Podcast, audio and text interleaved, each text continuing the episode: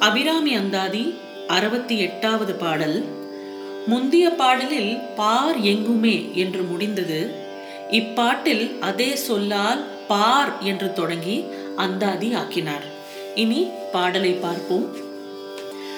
பாரும் புனலும் கனலும் வெங்காலும் படர் விசும்பும். ஊரும் முருகு சுவையொளி ஊ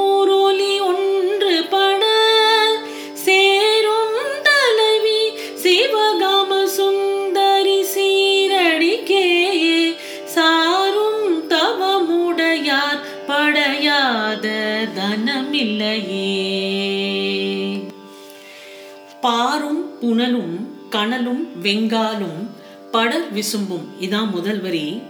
பஞ்சபூதங்களால் ஆகிய இந்த உலகை அவை சேர்ந்தபடி நிலம் நீர் நெருப்பு காற்று ஆகாயம் என்று பிரித்து காட்டுகிறார்.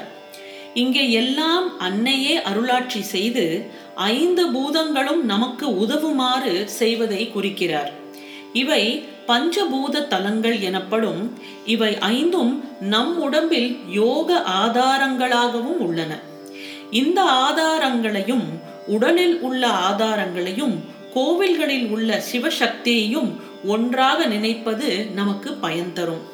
நிலம் அதான் பார் என்பது காஞ்சிபுரம் திருவாரூர். இந்த ரெண்டு தலமும் நிலத்தலம் ஆகும். அங்கே மணலில் லிங்கம் பிடித்த காமாட்சியும் திருவாரூரில் கமலாம்பிகையும் சிவத்தோடு உள்ளனர். இதற்கு நம் உடலில் உள்ள ஆதாரம் மூலாதாரமாகும். சிறுநீர் வாய்க்கும் கீழே ஒரு விரல் தொலைவில் உள்ளது இந்த மூலாதாரம். அடுத்தது நீராகிய புனல். புனல் என்றால் நீர்.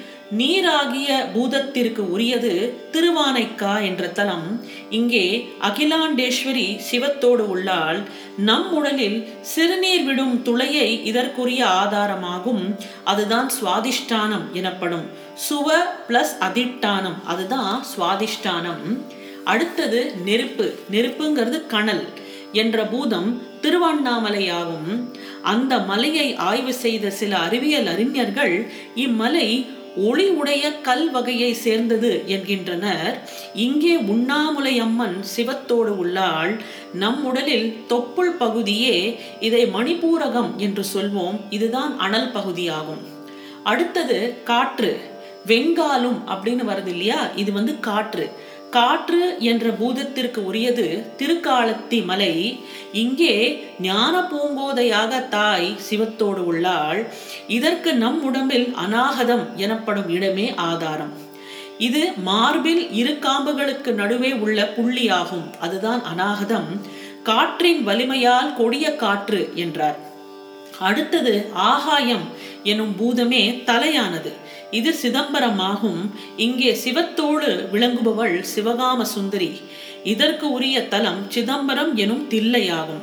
படர் விசும்பு அப்படின்னா விரியும் ஆகாயம் என்று பொருள். இங்கெல்லாம் காட்சி செய்யும் அன்னையை சிவத்தோடு தியானித்தால் அதுவே யோக பயன் தரும் என்று சொல்கிறார். அடுத்தது ஊரும் முருகு சுவை ஒளி ஊறு ஒலி என்று வருது இல்லையா? இதுல வந்து ஊரும் முருகு என்றால் நம்மிடம் ஊர்ந்து வரும் மனம் என்ற பொருள். இந்த ஐந்தும் தூல பூதங்கள் எனப்படும். இதுவே குறுகி நுண்ணிய பூதமாக இருப்பது மெய் வாய் கண் மூக்கு செவியாகும் அதாவது அஞ்சு சென்சரி ஆர்கன்ஸ் அதை தான் இங்க குறிப்பிடுறார். இவைகளால் நமக்கு நற்பயன்கள் என்னவென்றால் மூக்கால் மனத்தை முகர்தலாகும். அடுத்தது நாவால் சுவையை உணர்வதாகும். அடுத்தது ஒளி. கண்களால் ஒளியை காணுவது. அடுத்தது உடம்பில் தொடு உணர்ச்சியை நம் தோல் உணர்கிறது. அதுதான் ஊறுதல். அடுத்தது நம் காதுகளால் ஒலியை கேட்கிறோம். சுவை ஒளி ஊறு ஓசை நாற்றம். அதான் மனம். இதுதான் அஞ்சு சென்சரி ஆர்கன் தூல பூதங்களிலும் சூக்ஷ்ம பூதங்களை அணுக வைத்து அவற்றால் கூறப்பட்ட ஐந்து உணர்வுகளையும் நாம் கடவுள் அருளால் பெறுகிறோம்.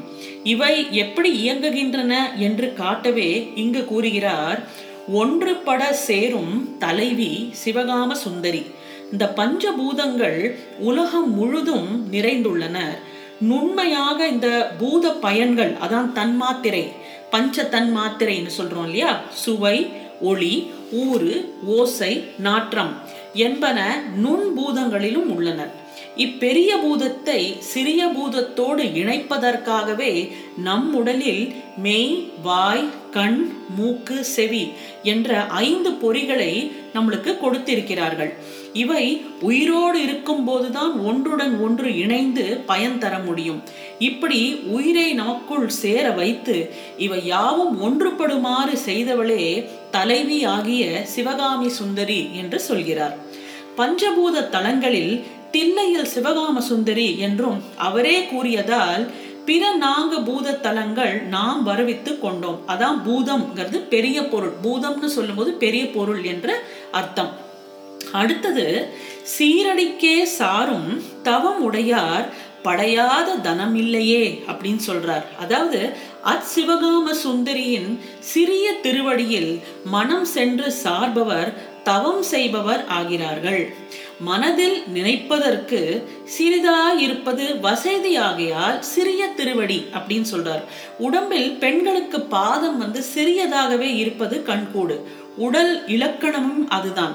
அதாவது உலகமும் நாமும் உயிர் வாழ உதவுபவள் சிவகாமி. ஆகையால் அவளே நம் தலைவி என்றும் அவளை சார்வதே தவம் என்று இவர் சொல்கிறார். தலைமையானவரை அணுகினால் நமக்கு எல்லாமே கிடைக்கும். ஆதலால் அவர் பெறாத அதாவது படையாத தனம் செல்வம் எதுவும் இல்லை என்கிறார். பெரிய தலைவராகியவரை நாம் அணுகிவிட்டோமானால் அவர் மூலமாக நம்மளுக்கு எல்லாமே கிடைத்துவிடும். எல்லா விதமான செல்வங்களும் நற்பயன்களும் கிடைத்துவிடும் அல்லவா? அந்த மாதிரி இங்க பெரிய தலைவி சிவகாம சுந்தரி என்று சொல்கிறார்.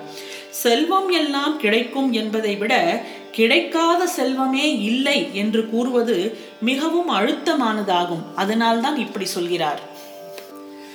தலைவி சிவகாம சுந்தரி சீரடிக்கே சாரும் தவம் உடையார் யார் என்பதை பற்றி கூறும் அறுபத்தி எட்டாவது பாடல் இன்னும் ஒரு முறை இதோ. பாரும் புனலும் கனலும் வெங்காலும் படர் விசும்பும் ஊரும் முருகு சுவையொளி ஊருலி ஒன்று பட சேரும் தலைவி சிவகாம சுந்தரி சீரடிக்கே சாரும் தவமுடையார் படையாத தனமில்லையே. அபிராமி அந்தாதியின் அறுபத்தி ஒன்பதாவது பாடலுடன் உங்களை நாளை சந்திக்கின்றேன். நன்றி வணக்கம்.